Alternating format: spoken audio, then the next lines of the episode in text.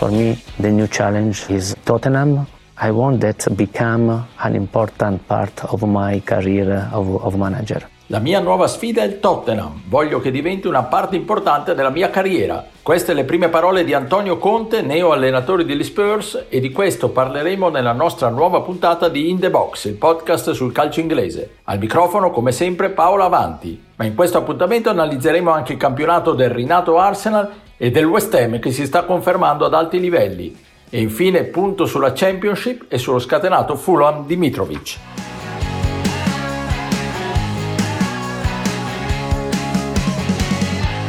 Now is the right time because we speak once with Antonio this summer, but was not ready, not the right time because was involved emotional with in Inter, was a strong season, the last two season, and was not ready. So I know Antonio very well. So when he say no is no, and when he say yes is yes. L'avete sentito, Paratici spiega perché Conte non è stato preso prima, era ancora emotivamente legato all'esperienza dell'Inter, ma adesso è giunto il suo momento ed è lui il nuovo allenatore del Tottenham. Ne parliamo con i miei abituali compagni di viaggio, Stefano Cantaluppi. Ciao Stefano. Ciao, bentrovati a tutti. E da Londra Pierluigi Giganti. Ciao Pierluigi. Ciao a tutti. Ma prima di darvi la parola ascoltiamo l'opinione di Stefano Boldrini, corrispondente da Londra della Gazzetta, un collega che ha seguito da vicino l'avventura di Conte al Chelsea e che può aiutarci a capire cosa ci possiamo aspettare da questa nuova avventura.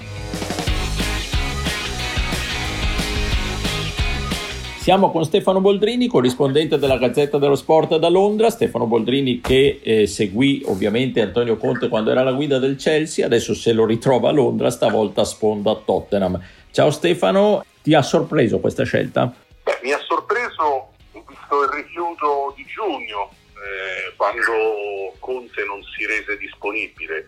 C'è stato questo ritorno di fiamma 5 mesi dopo, sicuramente la condizione emotiva di Antonio Conte è diversa rispetto a 5 mesi fa, quando era reduce da 2 stagioni intense con l'Inter. Probabilmente è cambiato anche lo scenario, la mappatura delle panchine, certe situazioni o opportunità sono sfumate e poi conoscendo un pochino Conte non ama stare senza lavorare, tra l'altro è nel pieno della carriera, a 52 anni, a quest'età quando sei un manager importante stare lontano dal palcoscenico può essere controproducente anche perché si affacciano nuove rivalità, ci sono dei nuovi allenatori che stanno emergendo, quindi insomma mantenere le posizioni poi alla fine è importante. Ma la cosa che sorprende me è la scelta di un club che è un eterno incompiuto, perché è vero, grandi investimenti, lo stadio così, però è una squadra che alla fine stringi, raccoglie sempre poco, il massimo è stato la finale di Champions League con Pochettino. Secondo te con l'arrivo di Conte avverrà il definitivo salto di qualità di questo club? Ma io considero i successi nel calcio un'addizione di componenti positive, quindi nessun allenatore da solo può compiere miracoli, però un allenatore bravo, un allenatore capace può essere determinante. Certo, servono i giocatori, serve una società che abbia l'intelligenza, la capacità, la forza di mettersi al servizio di un progetto. Chiaramente parliamo di un progetto sostenibile e sappiamo che Conte è un allenatore impegnativo nelle progettazioni, perché chiede giocatori importanti e chiede qualità, però alla fine la strada per vincere è quella, cioè non si può pensare in uno sport competitivo come quello del calcio e poi qui in Premier immaginare di poter conquistare trofei senza qualità. Nel Tottenham attuale ci sono giocatori importanti, però ci sono anche delle lacune e probabilmente quello che è mancato al Tottenham in questi anni, anche nel periodo di Pochettino, è probabilmente quel carico di intensità e di energia che un allenatore come Conte sa dare. Insomma, Pochettino si sta avvenendo anche al PSG, è un allenatore che ha capacità ma forse nella gestione anche di certe situazioni fa in difficoltà. Conte è un carro armato, comunque, e lo ha ricordato nella prima intervista rilasciata alla televisione del Tottenham, con l'Inter ha interrotto il lungo dominio dalla Juventus. Poi potremmo discutere se la Juventus dello scorso anno avesse lacune o meno, insomma sappiamo, però di fatto sui libri di storia del calcio resterà che l'Inter di Conte ha spezzato una lunga egemonia ed è riuscita a vincere, tra l'altro, in una società, l'Inter, che viene definita spesso pazza perché molte volte a un passo dal successo poi ha avuto qualche battuta d'arresto. Quindi l'Inter non è, cioè il Tottenham non è l'Inter, perché l'Inter ha una storia ben più importante. Quindi, però diciamo che Conte è allenatore da missioni difficili, e questa del Tottenham lo è sicuramente. Stefano e Pierluigi, prima di darvi la parola, sentite questo breve dialogo tratto dal film del 2008 In Bruges di Martin McDonagh. Ecco, è il giorno del giudizio, vedi? Ah, sì. E cioè? È l'ultimo giorno del mondo, quando tutti gli uomini saranno giudicati per i peccati che hanno commesso. E il resto? Ah, per decidere chi va in paradiso e chi all'inferno, giusto? Sì. Come si chiama quell'altro posto? Purgatorio. Purgatorio. E il purgatorio è un po' una via di mezzo. Non hai fatto del tutto schifo, ma non sei stato neanche un granché. Come il Tottenham. Ecco Stefano, dal purgatorio Tottenham diretto da Antonio Conte, cosa ti aspetti? Mi aspetto che ponga fine a questo digiuno infinito di trofei da parte degli Spurs, che negli anni hanno avuto anche qualche occasione, non tantissime per la verità. Ripeto spesso che secondo me quella che è stata sprecata peggio non è tanto la finale di Champions League, dove arrivarono diciamo oltre ogni pronostico, ma l'anno del miracolo Leicester di Ranieri forse bisognava fare qualcosa di più, visto poi chi ha vinto il titolo, con tutto il rispetto per quella che è probabilmente l'impresa sportiva più incredibile degli ultimi non so quanti anni. Io credo che sia finito in un contesto abbastanza, come dire, adatto al suo volere, alla sua volontà. È una squadra che cerca una ricostruzione, ma non proprio da zero, e ha assolutamente delle possibilità economiche tali da poter consentire a Conte di acquistare o comunque di i giocatori che vuole, o comunque di formare la squadra come piace a lui. Certo, insomma, dal punto di vista affettivo immagino un tifoso del Chelsea cosa proverà a vedere l'allenatore che gli ha portato un campionato e una FA Cup giocare con la maglia dell'odiato Tottenham, che comunque insomma c'ha questa rivalità con l'Arsenal, ma non è che col Chelsea siano particolarmente amici. Però insomma, uno che ha allenato l'Inter dopo la Juve, credo che questo problema non se lo faccia più. Sono curioso di vedere come imposterà la comunicazione e lo spirito di squadra. Cominciano già a girare dei meme sui social con la nuova divisa del Tottenham che ha i colori dell'esercito, e tutto sommato non sarei stupito di vedere di nuovo Conte con quell'atteggiamento lì. Eppure non lo so, chiudo dicendo che magari sarebbe anche interessante vedere se passando gli anni, col trascorrere degli anni, riesce ad avere anche una volta tanto un approccio diverso con le sue squadre, che non sia una roba super militarizzata, tra virgolette, in senso sportivo, ma magari anche un pochino più di gestione e non di spremitura totale di uno spogliatoio nei primi anni. Ma temo che non succederà. Ecco, io qualche perplessità per Luigi invece ce l'ho, non tanto sul fatto che il Tottenham possa solo migliorare avendo ingaggiato uno dei migliori allenatori che ci sia in circolazione, se non il migliore, e che a me la perplessità di fondo è sempre il Tottenham in quanto tale. Cioè è una squadra, intanto gli investimenti mi sembra che sia un po' difficile che li faccia, cioè che assecondi tutte le richieste di Conte, che di solito sono richieste anche abbastanza esose. E poi non so, c'è questa aura degli Spurs, me ne vogliono i tifosi della squadra del Tottenham, sempre un po' negativa. Alla fine, se a Conte riesce il miracolo di far vincere anche il Tottenham, allora è veramente il più grande. Che dici per Luigi? Ma devo dire che a me ha stupito parecchio la scelta, perché pensavo che potesse ambire a qualche squadra ancora più importante, per quanto ovviamente il Tottenham sia una della crema del calcio inglese. Però come dicevi tu, da un punto di vista economico, non dimentichiamo che negli ultimi 5 anni hanno speso 95 milioni di sterline, che è molto poco, è chiaro, c'è stato lo stadio, ci sono state le altre spese e così via. Daniel Levy non mi sembra uno che sia così malleabile rispetto a qualunque tipo di decisioni, che siano decisioni di mercato, che siano decisioni di altro tipo, per cui pensare che tutte i desiderata di Conte vadano in porto mi sembra un po' complicato e voglio dire, non sto qui a ipotizzare già un muro contro muro tra Conte e Levy, con magari Paratici in mezzo. Però secondo me bisogna essere anche consci di questa situazione, e di gran lunga secondo me la sfida più importante che Conte abbia scelto di intraprendere negli ultimi anni, perché comunque sia alla Juve sia all'Inter secondo me partiva da una situazione un pochino differente.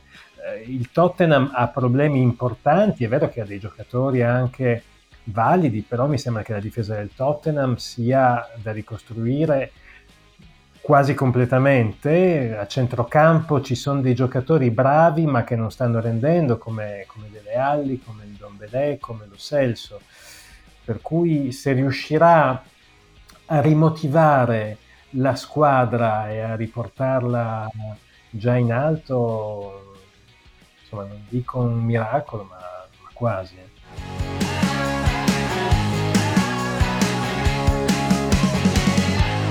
It out wide to the right hand side. Ben Johnson's high up the park for West Ham United, just outside the Villa penalty area. Left footed driven shot and scores. Johnson in off the right side, a left footed shot which curls beyond Emiliano Martinez, and it's West Ham United who take the lead after just 7 minutes. They have the advantage at Villa Park. It's Aston Villa 0, West Ham United 1.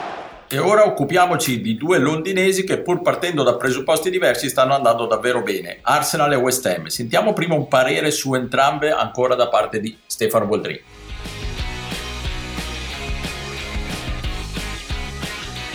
Parliamo adesso invece un attimo di due londinesi che di solito snobbiamo un po'. Una, l'Arsenal, perché è iniziato malissimo, l'avevamo già data per morta dopo le prime 3 sconfitte. L'altro è il West Ham, perché tradizionalmente insomma viene meno considerata e viaggia sempre un po' a fari spenti. In realtà entrambe stanno facendo molto bene. Diciamo che tra le due la più intrigante è sicuramente il West Ham, che non è una delle grandi del calcio londinese, poi nel contesto della cultura inglese è una realtà importante, perché ha avuto un'accademia che ha prodotto giocatori, vi dico il nome su tutti, Bobby Moore, insomma ha avuto giocatori importanti, però a livello di titoli non è sicuramente, si può collocare sul piano dell'Arsenal, del Chelsea e dello stesso Tottenham. Però qui diciamo che ecco, nelle ultime 2 stagioni è stato sicuramente determinante l'allenatore David Moyes. Io nell'ultima intervista che feci con Angelo Coponna, che è diventato un po' una colonna di questa squadra, mi parlò molto bene dell'allenatore scozzese, mi disse una persona per bene, è uno che sa farsi rispettare dallo spogliatoio perché è sincero, è onesto. E sapete, in un gruppo di lavoro, definiamolo così, avere il comandante in capo che è una persona corretta, che ti dice le cose in faccia ma te le dice anche con i toni giusti, perché non è necessario sempre urlare o fare le piazzate, ma insomma capace di parlare al cuore è diventa un fattore di stabilità. Poi sono stati acquistati anche giocatori importanti sul mercato, per esempio della Repubblica Ceca. C'è una continuità di lavoro, diciamo la potenzialità di uno stadio che per me resta un po' un ibrido, perché lo stadio olimpico modificato in impianto di calcio, almeno per i canoni del football inglese, non è così coinvolgente, però insomma questo significa che hai uno stadio da 60.000 posti che ti offre delle enormi potenzialità. Quindi è una squadra da seguire con affetto, con curiosità, e poi visto che noi a livello di calciatori qui ormai nel campionato inglese siamo i minimi storici, avere in questa squadra un giocatore che sono ormai 6 stagioni che sta qui e che è diventato diciamo uno dei punti di riferimento come Angelo Bona, secondo me è una cosa importante. L'Arsenal ha faticato a smarcarsi dalla lunga gestione di Arsène Wenger, un po' quello che è successo a Manchester United, seppure con modalità diverse. Arteta è cresciuto alla scuola di Pep Guardiola, quindi sicuramente ha delle idee di calcio moderne, però poi sappiamo servono anche i giocatori. Lui ha puntato sul giovanimento. Sappiamo che l'Arsenal, l'obiettivo massimo credo sia quello di poter centrare il quarto posto, ma ripeto sarà molto complicato perché la concorrenza è enorme, però a inizio stagione sembrava era stato già celebrato il funerale di Arteta, invece si è rimesso in carreggiata. Adesso vediamo quello che accadrà, perché ripeto, poi il campionato inglese è durissimo, vedo una classifica molto corta, insomma non sarà facile per l'Arsenal per trovare la possibilità di lottare per il quarto posto, per cui seguiamola anche questa con interesse e curiosità, ma insomma non esaltiamoci.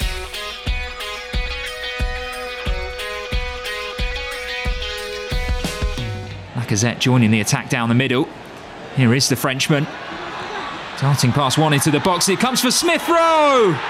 And Arsenal double their advantage. And it's that man again. Can't stop contributing to goals. It's Arsenal 2, Leicester 0. Aveva iniziato il campionato con 3 sconfitte di fila, ma poi non ha più perso. Ultimo KO il 28 agosto contro il Manchester City, noi l'avevamo dato per morto, ma l'Arsenal e il suo tecnico Arteta zitti hanno recuperato fino al quarto posto attuale in coabitazione col Manchester United. Boldrini diceva giustamente prima, occhio che è lunga, la classifica è corta, aspettiamo a esultare per i Gunners, ma insomma intanto il recupero c'è stato, vero Stefano? Sì, in realtà guardando la formazione dell'Arsenal, insomma, se una persona si è persa l'ultimo anno, diciamo, per qualche motivo e vede la formazione che mette in campo oggi Arteta, vede veramente tanti nomi nuovi rispetto a quelli che era abituato a vedere, a parte White che è stato comunque un acquisto importante al centro della difesa, con Gabriel fa una bella coppia, devo dire, forse parte anche un po' da lì la rinascita. Gabriel forse in questo momento è il centrale migliore che loro possono schierare, però è stata una buona aggiunta. In porta, tanto per cominciare, adesso tutti hanno negli occhi questa paratona di Ramsdale contro il Leicester, che è stata veramente incredibile, però dato particolare che si sta sedendo in panchina Leno, che forse tecnicamente sarebbe un portiere anche più forte, però le sue papere e i suoi momenti di defiance con l'Arsenal li ha avuti.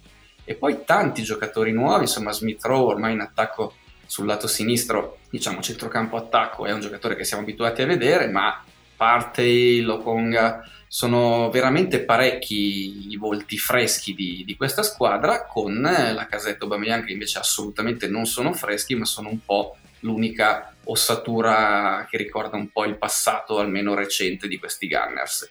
Faccio fatica a dire cosa potranno fare, dove potranno andare, se potranno proseguire con questo ritmo, però ho l'impressione che per come era messa la situazione dell'Arsenal, questa fosse un po' l'unica ricetta da prendere, quindi panchinare i vari Pepe nonostante tutti i soldi che sono stati pagati e puntare su un blocco completamente giovane e fresco che possa fare la differenza.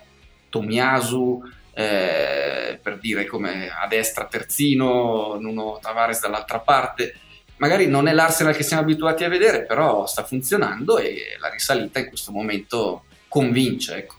Ecco Pierluigi, forse dovremmo metterci in testa che il West Ham va ormai considerato tra i top team della Premier League, magari non da titolo, ma insomma lì che lotta per l'Europa, che lotta alla grande fino all'ultimo.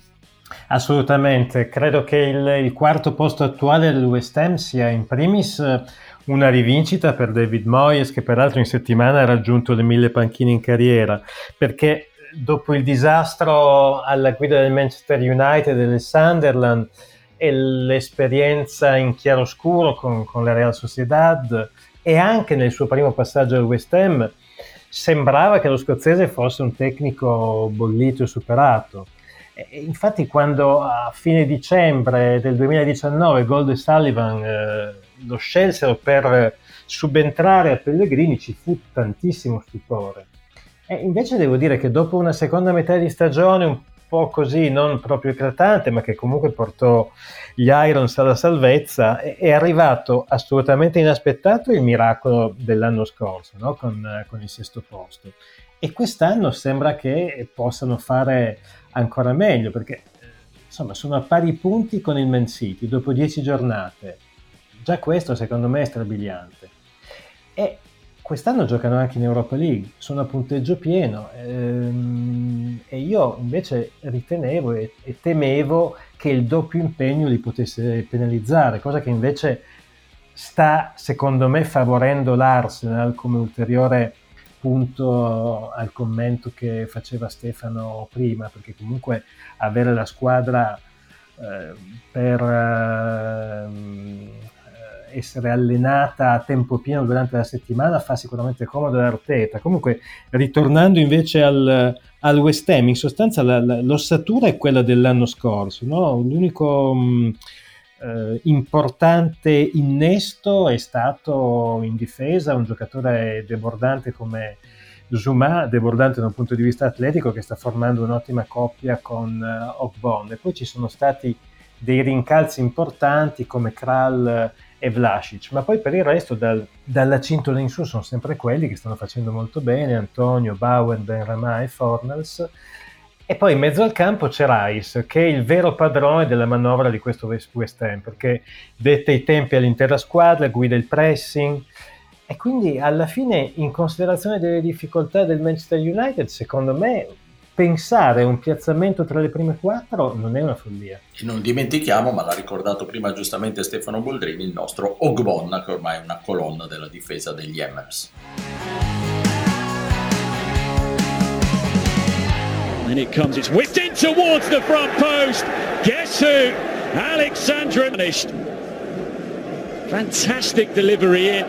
E ora occupiamoci di Championship, la Serie B inglese, e in particolare del Fulham. Fulham e Bournemouth stanno guidando, sono la coppia in fuga della classifica, ma abbiamo ancora negli occhi il clamoroso 7-0 dei Cottagers a Blackburn, e abbiamo negli occhi la classifica marcatori che vede un Mitrovic scatenato. Pierluigi, facci un punto sia su Mitrovic che sulla Championship. Allora, Mitrovic ha 19 reti in 16 partite, che è un bottino di grandissimo spessore in qualunque torneo, a maggior ragione in Championship, dove insomma i difensori non regalano certo carezze. E è anche vero che Mitrovic, quando c'è da fare a sportellate, va a nozze, però ha già segnato soltanto 7 gol in meno di quanti ne ha fatti nell'intera stagione 2019-20, quella in cui il Fulham fu promosso. E in questo nuovo Fulham di Marco Silva, oltre a segnare, sta partecipando davvero tanto alla manovra offensiva, perché ha già totalizzato 5 assist, che per un giocatore come lui sono davvero tanti. È un giocatore un po' caratteriale Mitrovic, non ha forse le capacità mentali per primeggiare in Premier, ma allo stesso tempo è probabilmente troppo forte per la seconda divisione inglese, no? Perché credo comunque che di questo passo ci siano ottime probabilità, perché si crei ancora un'altra opportunità nella massima serie. Le ultime 2 partite, 3-0 al West Bromwich e, come dicevi tu, 7-0 al Blackburn, con 4 reti in totale di Mitrovic, hanno portato il Fulham a consolidare la seconda posizione e hanno 4 punti di distacco proprio sui Baggies, che sono terzi. Quindi sembra che la fuga tra Fulham e Bournemouth, che è in testa alla classifica, stia già prendendo piede. Ricordiamo che in Championship le prime 2 vanno dirette in Premier. Il Bournemouth ha perso per la prima volta in casa dal Preston in settimana, però comunque ha ancora 2 punti di vantaggio sul Fulham. Per quel che riguarda il resto del campionato ci sono parecchie sorprese, perché nelle posizioni di playoff, quindi dalla terza alla sesta, ci sono Coventry e QPR, che sono assolutamente formazioni che non si pensava potessero arrivare a questo livello a inizio campionato. E invece c'è un insieme di squadre che sta deludendo, da cui ci si attendeva molto di più. Mi riferisco al Cardiff City, che si è appena separato da McCarthy, al Nottingham Forest, allo Sheffield United, tutte squadre che pur nelle imprevedibilità della Championship trovare nella seconda metà della graduatoria è un po' strano.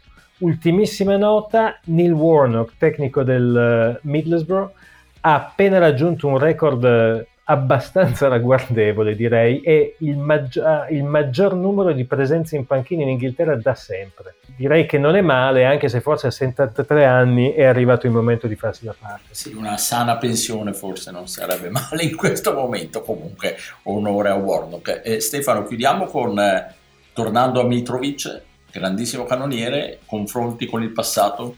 Sì, lui ha questo problema di essere qualche volta promosso in Premier League, mi viene da dire, perché altrimenti potrebbe andare a prendere qualche nome storico, tra virgolette, dei cannonieri di Championship. Il maggior numero di gol è di David Nugent, 121, con uno, diciamo, di vantaggio su McCormack, e non sono, credo, alla sua portata, perché un attaccante di questo livello, io credo, spero per lui, che sia l'ultimo anno che si fa in Championship. Non è come, diciamo, nella Serie B italiana, che una volta c'erano quegli specialisti che sembravano segnare sempre solo in B, alla Swok, Godeas, Caccia, questo tipo di attaccanti qui, diciamo. Lui ha una dimensione anche internazionale, perché comunque stiamo parlando di uno che fa spesso e volentieri il titolare nell'attacco della nazionale serba, e se pensiamo a giocatori di Championship che hanno un ruolo così importante in nazionale, non ci sono tanti nomi neanche nel passato per nazionali di questo livello. C'è Teemu Pukki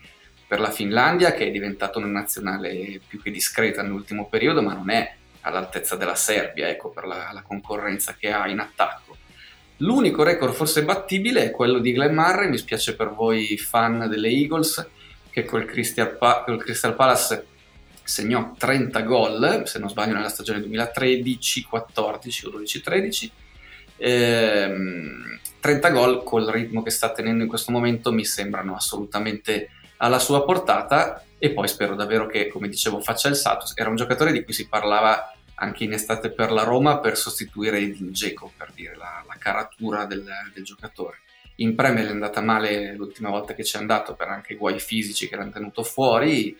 Insomma, voglio vedere se riuscirà a riportare il Fulham in Premier League, magari con un 31 gol o 35, o se va avanti così anche di più.